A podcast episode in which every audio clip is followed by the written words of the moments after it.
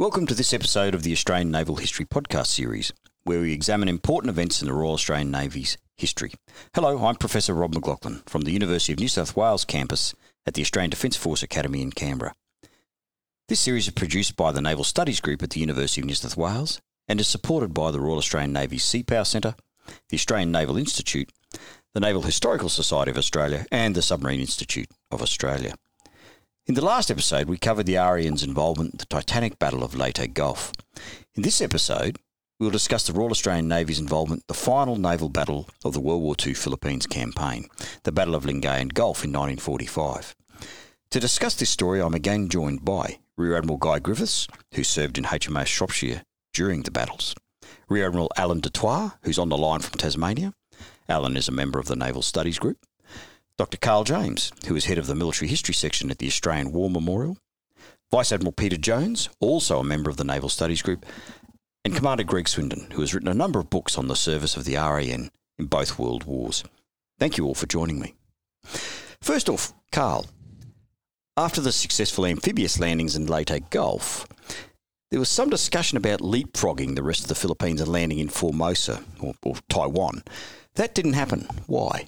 Yeah, that's a good question, Rob.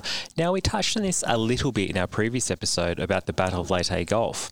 Now, the Joint Chiefs of Staff had only seen the need for limited operations in the Philippines, with the Philippines acting as a stepping stone for a possible invasion of Formosa, or modern-day Taiwan. In September of 1944, the plans to invade Mindoro, so the southern part of the Philippines, were postponed in order to bring up the invasion of the landing of Leyte. The question of the subsequent Allied target, whether it should be Luzon or Formosa, was unresolved. Admiral Ernest King, on the Joint Chiefs of Staff, he favoured taking Formosa, and he argued that it would sever Japan's contact with the territory it had occupied since 1942, that it would take the Allies one step closer to Japan, which was the main game anyway, and he also argued that it would be useful to continue the successful leapfrogging or island hopping strategy that had thus far been employed during 1944.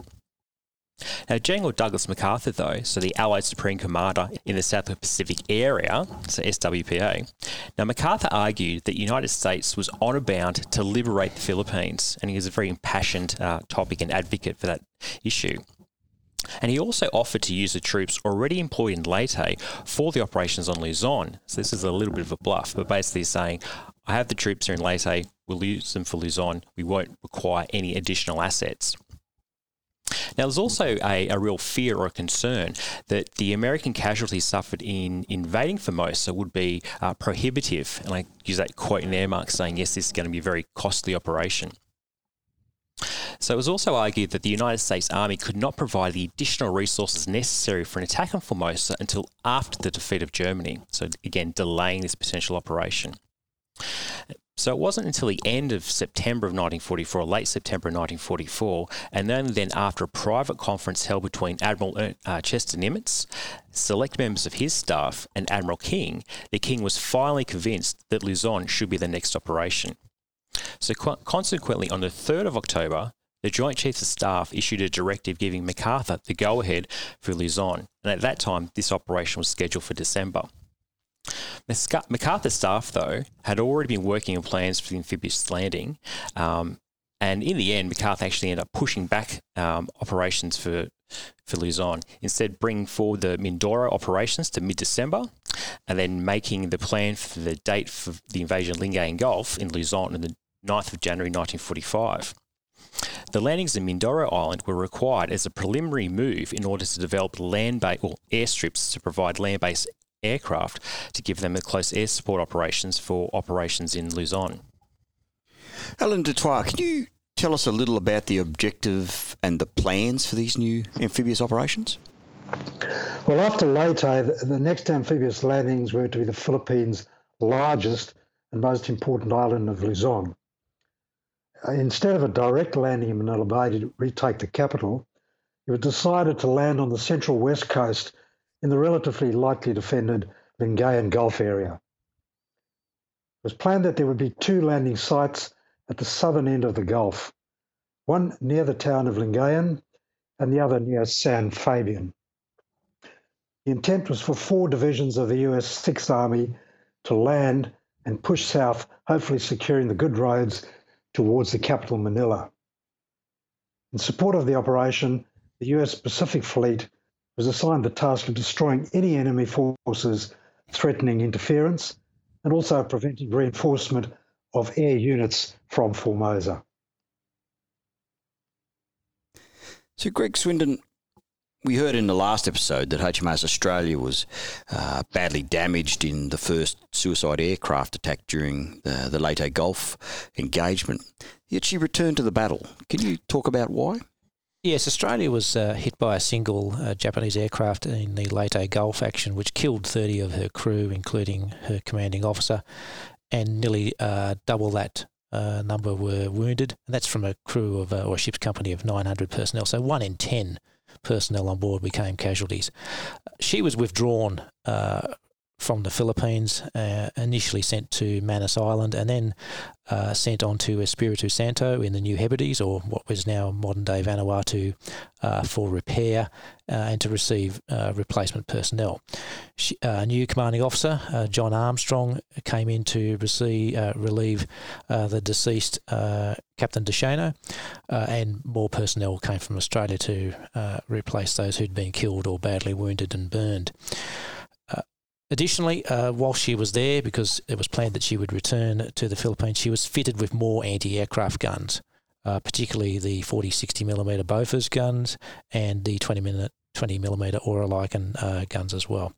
Her radar had been damaged at Leyte Gulf, so a specialist team had to be flown from Australia to repair that. Radar was obviously going to be highly essential for spotting Japanese aircraft coming in. So with replacement captain, replacement crew, repairs being done, additional anti-aircraft weapons being installed. The crew were also allowed to undertake rest and recreation, and she was managed to be ready again despite the damage, and sailed on the 30th of November to return to the war zone. She spent Christmas Day in at Manus Island, so the crew were happy. They had Christmas Day in port with a beer issue, and then she arrived back in Leyte Gulf on the 1st of January 1945, ready to rejoin the Allied task group. Peter Jones, in the last episode you mentioned how Commodore John Collins was seriously injured during the attack on the Australia. Can you tell us a bit about his replacement? Yes, so his relief was Harold Farncombe, and as I mentioned in the previous episode, Harold was slated to be John Collins' relief in the normal course of events. And as also mentioned, he had been appointed as commanding officer of HMS Attacker, which was in the Mediterranean. And in fact, they'd completed the amphibious landings in southern France. The ship had gone back to the UK. And so Farncombe flew from the UK and joined the repaired HMAS Australia before the Lingayen Gulf operation. Farncombe had spent most of his time in the war in command of ships. He'd, since the beginning of the war, he'd commanded the cruisers Perth, Canberra, Australia, and then Attacker. His nickname in the Navy was Fearless Frank. And he was, in my view, to prove in this operation to be the REN's greatest task group commander. His courage, tactical skill and strategic grasp was outstanding. One of his staff officers was Lieutenant Commander George Fowle, and he later wrote, he was a demanding boss but great to work with in the sense that he had such a quick brain but was no diplomat. He couldn't suffer fools at all, let alone gladly. An acquired taste, H.B. Farncombe, but once you had it, you couldn't miss it. Our lot would have followed him anywhere.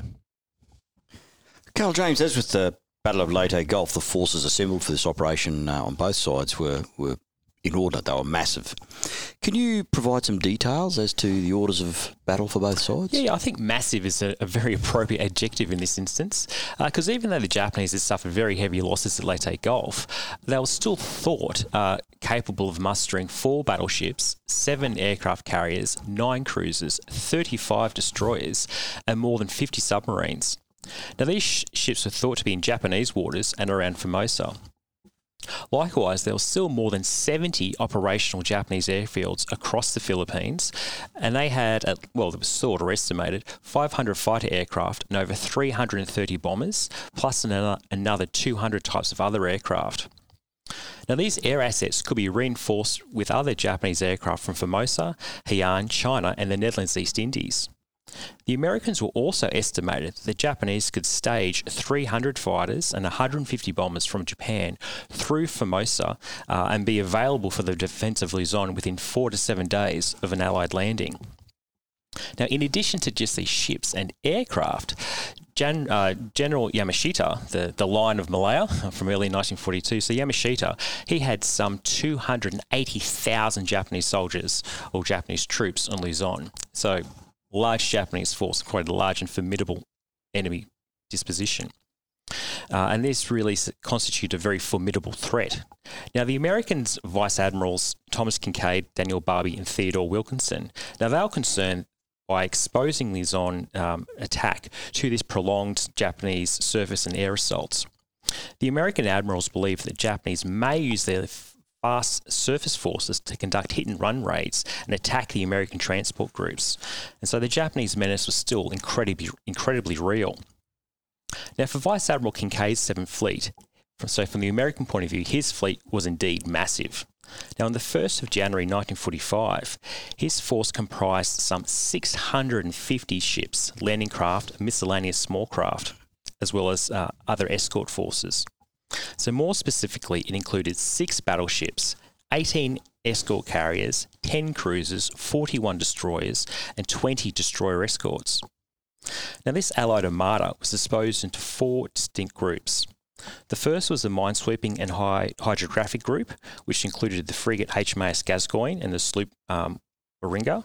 The second group was the bombardment and fire support group. So these were battleships, escort carriers and cruisers, and included HMAS Shropshire and Australia, as well as the destroyers HMS Arunta and Warramunga. The third and largest group consisted of the close covering group, and this included Vice Admiral Barbey's San Fabian attack force, so one of the invasion assault forces, while the fourth group and the last group included the transport ships and the Australian landing ship infantries, or the SLIs, HMS Manoora, Canimbla and Westralia, for Vice Admiral Wilkinson's Lingayen attack force. Greg Swindon, on the 1st of January 1945, the first ships of this large invasion force left Admiralty Island bound for Lingayen Gulf. Now, Carl's mentioned briefly Warrego and Gascoyne had a role there. Can you tell us a bit more about that? Again, the unsung work of the minesweeping and hydrographic force. In order to get your landing force ashore, you need to make sure that they can get to the beach safely.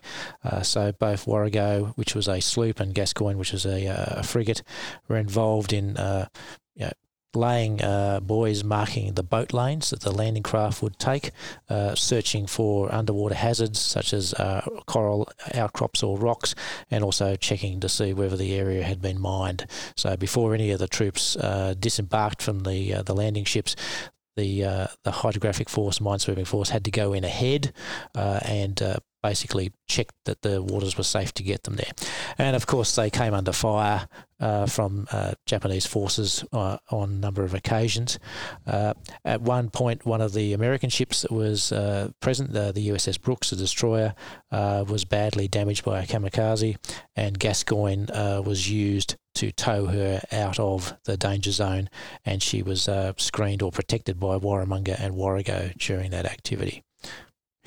Guy Griffiths, HMAS Shropshire's gunnery officer, your comrade, was Lieutenant Commander Brace's Brace Girdle. Can you tell us what he was like? Well, Brace was an outstanding character during his time in Shropshire. He had been guns of the cruiser Perth in the Mediterranean in 1942. And so he was well tuned in and experienced in defending against air attacks in the Med, where he had a lot of attention on the Luftwaffe. He had, I believe, selected some members that he wanted on board, also experienced from HMAS Canberra, and he also brought with him people from HMAS Perth, key gunnery people for turrets, etc., and control positions and so on, and guns crews. Brace has had a great sense of humour. He was quite the obvious leader of the gunnery team, but he wasn't leading from a remote position. Braces was also a member of the gunnery team, and he was always willing to discuss a problem. He was not dogmatic, but he was firm in his decisions to, what you might say, achieve the best result. He was held in high esteem by the ship's company, many of whom maintained contact for many years after WW2. Braces, who was strongly supported by Captain Nicholls, was always remembered for his initiative and his ability to negotiate the change for our close-range AA weapons from the 20mm Ehrlichans, which we had out of the dockyard in Chatham, changed for 40mm Bofors guns. And the fitting of 13 of these mountings on the upper deck of Shropshire. And as one might say, this upgrading did not go through any bureaucratic process. Also, it was Braces, really, who developed the use of the 8-inch turrets in firing a barrage in their defence. Eventually fine-tuned it down to firing at two ranges, a barrage to explode at 6,000 yards and another at 2,500 yards. It was very effective. It may not have shot down a lot of aircraft, but it certainly did deter them. And in fact, we got ourselves on Tokyo Rose's news to the world in that we were using flamethrowers at aircraft. Well, of course, that was the burst of the 8-inch guns. So the use of the 8-inch in air defence and the upgrading of the 40mm Bofors manned by expert crews could really be identified, I think, as the reason why Shropshire was billed as a lucky ship, because we escaped damage and casualties for the period N43 to N45. So Braces was the master gunner of Shropshire, so to speak, and will always be remembered as such. We always reckon back, looking back, a few survivors still left, and we always remember the good work he did. Alan Dutoit, let's focus for a moment on the Japanese air attacks against the advancing Armada as it sailed up the West Luzon coast. Can you tell us a bit about what happened? Yeah, well, on the 5th of January, the 875-ship invasion fleet, and we talk about a significant number of ships, that certainly was, as they steamed towards the Lingayen Gulf to be able to do the assault. This included Shropshire, Arunta, Warramunga, Gascoyne and Warrego. And they were followed by the San Fabian group, which included the cruiser Australia. And in the afternoon, as the ship steamed past Manila Bay, Japanese aircraft tried to break through the 60-odd American fighters that were protecting the Armada. And that was mostly successful till about 5 p.m. in the afternoon when one of the aircraft got through and narrowly missed Arunta, causing some minor damage from a bomb that fell close by. and soon afterwards 6 Japanese Vals flying very low evaded American fighters, passed astern of Australia, and one of them slammed into the escort carrier, the USS Manila Bay, very appropriately named considering they were going past Manila Bay.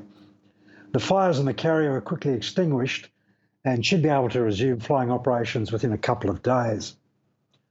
Despite concerted anti-aircraft fire, another 6 Vals, after gaining height, executed a steep dive and hit HMAS Australia port side and midships. But we'll talk a bit more about Australia's damage later on. The following day saw pre-landing bombardment commence within the Lingayen Gulf itself. Australia was not assigned specific targets, but rather was to respond to any Japanese fire on new targets of opportunity. And to the west, Shropshire was assigned targets on Poro Point. And throughout the day, low-flying kamikazes came from the coast to attack the ships pretty relentlessly. I think probably one of the most notable was at midday, the battleship USS New Mexico, which was steaming ahead of Shropshire, was attacked by a kamikaze. Although Shropshire managed to take off its tail, the aircraft still struck the battleship's bridge. It killed 31 men, including the ship's captain, and interestingly also Winston Churchill's liaison officer to General MacArthur, Major General Herbert London. And very lucky to escape injury on the day was the new Commander-in-Chief of the British Pacific Fleet, Admiral Sir Bruce Fraser, who was on board to witness operations. Greg Swindon, can you tell us a bit more about the roles that the Australian cruisers and destroyers fulfilled and how they fared in the battle? Well, as Alan's already mentioned, the two heavy cruisers, Australia and Shropshire, were generally involved in naval gunfire support, firing at targets as required. And the destroyers also undertook some naval gunfire support activities, but were mainly there to protect the larger ships against the incoming kamikazes. And Australia fared quite badly. A number of kamikaze attacks, or zombies as they were called by the Australian sailors, took place, and she was struck on 5 separate occasions. In the end, Australia suffered 44 dead and 67 wounded. Again, almost 1 in 10 of her ship's company were killed or wounded during that activities. She was then withdrawn and sent back to Australia for repair. Shropshire, the lucky ship, she was near missed on a number of occasions by Japanese kamikazes, no casualties. Arunta, one of the destroyers, she was hit by a kamikaze, which came in again very, very low. A lot of ammunition expended in trying to shoot that aircraft down, but she struck the stern of the ship, causing holes and damage, and 2 personnel were killed. Warramunga, unscathed by the kamikazes. Westralia, which was carrying US troops at the time, was near missed by a kamikaze that was shot down by her gun crews and fell slightly astern of the ship. Kanimbla and Manoora, also carrying US troops, were heavily involved, but fortunately no casualties there, and again no casualties in Warramunga or Gascoyne. But certainly the kamikaze attacks on the Australian ships were quite intense. So, Guy, having been through Leyte Gulf, and you've talked a little about the preparations that Shropshire made for Lingayen, what did you and Shropshire do differently this time round in relation to the air threat? Well, as a background, before the op to Lingayen, we were informed by the captain and also briefed by the Brace's gunnery officer about the expected greater resistance and counterattack by the enemy. Guns used to get all the guns crews together on the 4-inch deck, and his phrase always remembered that we're heading into tiger country. We need greater alertness, determination, discipline, and gun drill, and so on. And of course, different to Leyte, we had that they had the 40 millimeter guns, close range guns. They yet untried, but nobody doubted it was all going to be better than having 20mm Hurlicans. We would continue with the 8-inch barrage as we had started in Leyte. It would be further tested. If the lookouts could have opened their eyes any wider, they had to in the Lingayen operation, and so on. So it's just a general idea that we had to improve our overall capability, which had been tested at Leyte. A couple of things that I'd like to mention started in Leyte and continued in Lingayen was our radar air warning. It had been very, very successful at Leyte, with many kind words from United States commanders. And we certainly had to, because of our capability in the long-range detection of incoming attacks, we were able to do that much beyond the capability of the American ships. And this was the radar, whole radar system was so well maintained by Lieutenant Brian Castles, who was the actual specialist, radar specialist. And he had a maintenance team. Many of them, I think he picked them out of Sydney University or somewhere, but they all really worked hard, and I don't think it was ever down and a casualty. So in addition to the radar team working on the maintenance side, we had the long-range air warning team under Lieutenant Ron Major, and his ability from the way he'd tested and trialed the radar in peacetime situations. He was able to broadcast vital information to the whole force about attacking groups coming in, and this, of course, enabled the carriers supporting the landing to direct their patrols to intercept the incomers, and it was all a great success. It was reported back to the top end of the U.S. Navy about that, and they also commented on the ability to on our ability to use the main armament as we did against aircraft.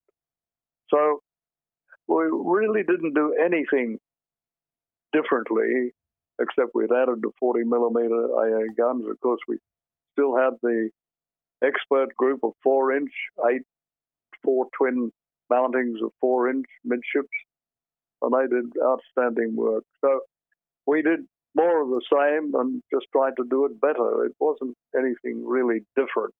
It was an upgrading. Well, Carl James, let's shift our focus ashore for a moment, and can you tell us how the amphibious operation proceeded? Yeah, overall the amphibious operation proceeded quite well. So the invasion took place on the 9th of January. It was codenamed S-Day, and before the invasion had taken place, it had 3 days of pre-invasion bombardment, so it was a pretty intense scene. Now, the beaches selected for the landings were spaced along the south and the southeastern shores of the Gulf. Vice Admiral Wilkinson's 3rd Amphibious Force, or the Lingayen Attack Force, which included the Manoora, Canimbla and West Australia, now they were carrying the 37th and the 40th Divisions, and they were to take Lingayen, while Vice Admiral Arby's 7th Amphibious Force, or the San Fabian Attack Force, carried the 6th and the 43rd Divisions, and they were to take San Fabian. Now, during the night of the 8th and the 9th of January, the Lingayen and the San Fabian attack forces entered Lingayen Gulf. The bombardment group was likewise off of the invasion beaches just before dawn on the 9th of January. And at 7 a.m, the American battleships opened fire. Australia, Shropshire and other ships opened fire a little bit later, around about 8:30 or 9:30, a little bit later. And the Gulf was soon filled with small boats and landing craft. Leading Officers Cook Joseph Campbell was in the destroyer Warrego, and he later described the 9th of January as a date that will live in the memories of many of us. and I quote, because it's quite a long passage, but it's quite good, very evocative. The sight that met our eyes was astounding. Lingayen Gulf was packed with landing craft of all descriptions. They were in their hundreds. The battleships were already hammering the beachheads. Assault ships unloading their troops into waiting barges with sped shoreward. Landing dock ships sunk stern first as they flooded with their central compartments. The lock gate opened, or the lock gate was lowered, and out sped the ducks and barges to the throngs already on their way to the beach. The bay was a mass of moving craft. Now, Commander Alan Green was an Australian RAN officer who also participated in the landings as an observer, and he disembarked from Manoora and afterwards gave a very evocative description of the assault, and I quote, "All boats were lowered and combat troops embarked without mishap, and as the boats moved inshore, practically the entire countryside in the vicinity of the beach was shrouded in smoke with the exploding shells of the naval bombardment. My chief impression as we approached the beach was the seemingly ever-increasing thunder of the rocket bombardment. All waves of landing craft approached the beach with admirable station-keeping as we neared the shore. There was no opposition fire whatsoever." Now, the first assault waves hit San Fabian and the Lingayen beaches around about 9:30 a.m. More American soldiers and equipment continued to land during the morning and throughout the day, and San Fabian was reported captured at midday. So, Greg Swindon, how was Australia seemingly able to bounce back after each of these attacks? Yes, well, she was quite badly damaged and had a number of casualties, but she had a very, very good ship's company. They were well trained. They'd been in action in several times in the past, and they were prepared to defend their ship. They were well led by their officers, and particularly by the new commanding officer, John Armstrong. The ship was exceptionally well built, and so she was able to take quite a lot of damage. You know, at points, the Japanese aircraft were exploding against the side of the ship. Yes, holes were being created. At one point she took on water and had a 5-degree list, but damage control kept the ship afloat and, more importantly, kept her 8-inch guns available for naval gunfire support. So, well-trained and capable personnel, well-led, a well-built ship. But she did suffer significant losses, particularly amongst the 4-inch gun crew and the anti-aircraft crews. So eventually, when she was withdrawn, it was due to that damage and the effect that there were no replacements available, so she was less able to defend herself. But with a significant number of casualties, over 100 killed and nearly twice that number wounded, the effects after the war with amongst the Australia's crew did display quite a lot of post-traumatic stress syndrome, so they were more than capable of keeping their ship going during the Lingayen Gulf action, but the cracks were going to start appearing after the war. Carl James, what toll were the kamikazes taking on the rest of the fleet? Yeah, well, while the Australia seems to have been deliberately targeted, many other Allied ships in the fleet also came under attack, including the Australian LSIs. Canimbla, for instance, suffered a near miss, while West Australia, which was also nearly hit, shot down a Japanese aircraft. Now, it's not surprising that the effectiveness of kamikaze tactics have been scrutinised and debated over the years.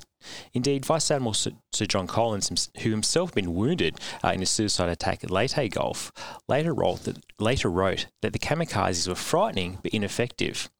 And I quote, "A desperate last throw by an enemy who were callously extravagant of lives and material."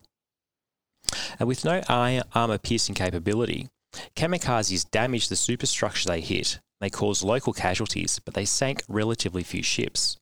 So Collins thought the greatest danger from kamikaze strikes was actually fire and secondary explosions.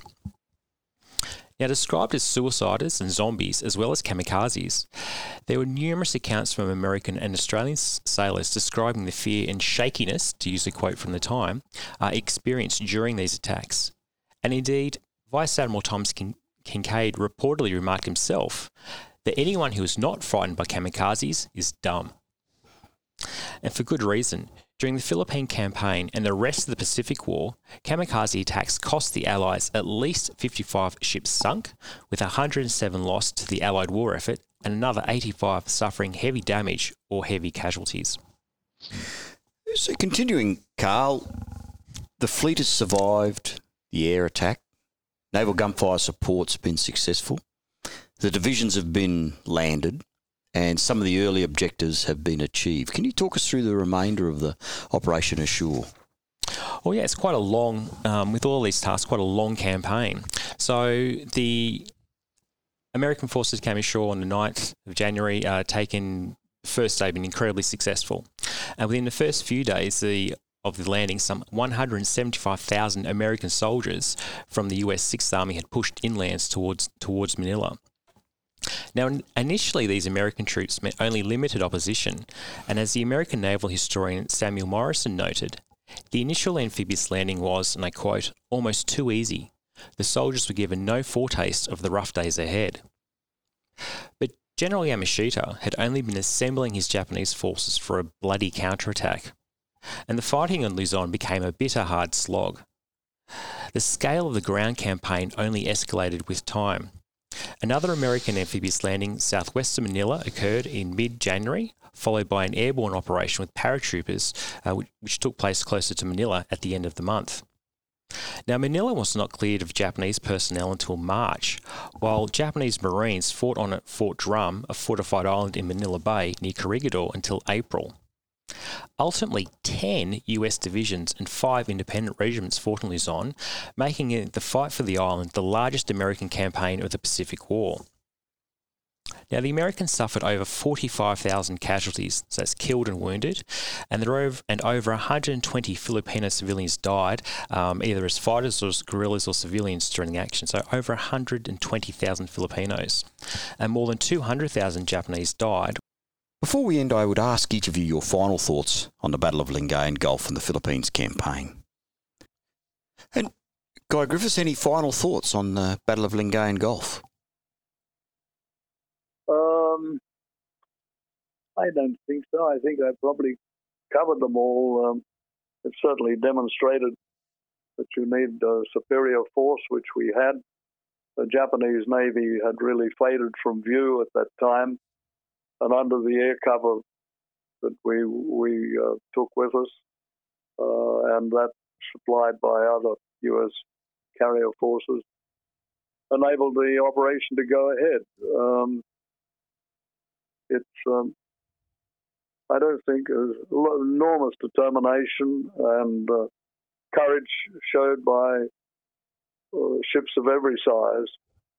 And of course, in the middle of all this, we were saved from one kamikaze dropping vertically onto Shropshire. It was blasted out of the sky by Gascoyne and Warrego. Not to be forgotten in the landing at Leyte and at Lingayen. And Gascoyne saved our life. In fact, it was so directly above us that bits of the aircraft fell down and amusing signals were exchanged about, hey, you've shot it down, will you please come and clean up the mess? But it was terrific. And also, of course, we had an outstanding reaction from one of our gun captains, Roy Kazaley, was maintaining his pom-pom mounting, 8-barrel pom-pom mounting, suddenly spotted a fellow diving at us, switched around, aimed, fired, and first disintegrated the aircraft. That's another monumental save at the time, because up till that time, nobody had seen him. They were quite difficult to see, these incoming aircraft. This is not an impression of Lingayen, but just a story. At one stage, I can remember a Zero coming down from aft, and all I could see was the roundel of the engine and the two wings. There was no fuselage in view, and so I thought, well, this one's going to come inboard. But fortunately, after about 5 or 10 seconds, maybe only 5. I could see his starboard fuselage, so that meant that he actually wasn't going to come directly into the ship. He passed, maybe 30 feet to the port side before he crashed into the sea. on the starboard side. So you do get some close calls occasionally, but you gain confidence as the day goes on. So impressions of Lingayen. It was a great event, successful event. Many were damaged and a few people were lost here and there. And dear old Australia retired after the 9th of January, after that fifth kamikaze. And she looked quite broken with a bent funnel or two and holes in the one water side. But it was a great, tremendous effort. Alan Dutoit. Well, if we look at the use of kamikazes, I just want to step us forward for a number of decades to 1967, to the Arab-Israeli War, with the first surface-to-surface missile sinking of the Israeli destroyer Eilat, and then later to the Falklands with the very successful Exocet attacks on British ships. I think that the kamikazes were the forerunners of those surface-to-surface missile attacks. The only difference, it was a manned missile full of fuel with explosives, and it had the same effect on ships. Carl James. In many ways, I think it's unfortunate that the depth and the variety of Australia's contribution to the Philippines campaign is really little appreciated today. This participation well illustrates the diversity of the Australian experience in the Second World War. And while we've been concentrating on the involvement in the RAN, the Royal Australian Air Force was also committed to the operations, and there are a handful of individual soldiers, Australian soldiers, who also took part. And in the end, some 4,000 Australians fought in the Philippines to free the Philippines from Japanese occupation, and nearly 100 Australians died in that process. So I think in many ways it's a, I won't say it's a forgotten campaign, but it's certainly a little appreciated campaign, and it makes us just, I think we should ask new questions. Yeah. And finally, Greg Swindon. Well, the Australians did particularly well, even though they were small in numbers compared to the US forces that were committed. Admiral Kincaid, after the action, wrote back to the United States praising the Australians' activity, and particularly HMAS Australia, which he stated received 2 minor and 3 major hits from enemy suicide planes. Despite the resulting damage and casualties, the fire schedule was executed in a very satisfactory manner. Her performance during the entire operation was excellent. And to conclude, Peter Jones. Yes, I think the Philippines campaign was the RAN's finest hour. When you look at the heroics of HMAS Australia to remain in action after first the kamikaze attack in Leyte Gulf, then another 5 in Lingayen, and I think to take it at that personal level, when you think of particularly the hits on in the 4-inch gun deck, which wiped out crews, and then to think of the bravery of the sailors who then had to go and replace their dead comrades, that's really something quite impressive. The performance of HMAS Shropshire, both in terms of radar detection and her very impressive and innovative air defence, I think rates as one of the great achievements by any RAN ship. Sadly, that's all we have time for. My thanks to Guy Griffiths, Alan Dutoit, Carl James, Peter Jones and Commander Greg Swindon. This is the last episode of Season 4 of the Australian Naval History Podcast Series. Thank you for joining us, and for more information on the Australian Naval History Podcast Series, simply search for Naval Studies Group in your search engine. We look forward to you joining us again in 2020. Goodbye for now.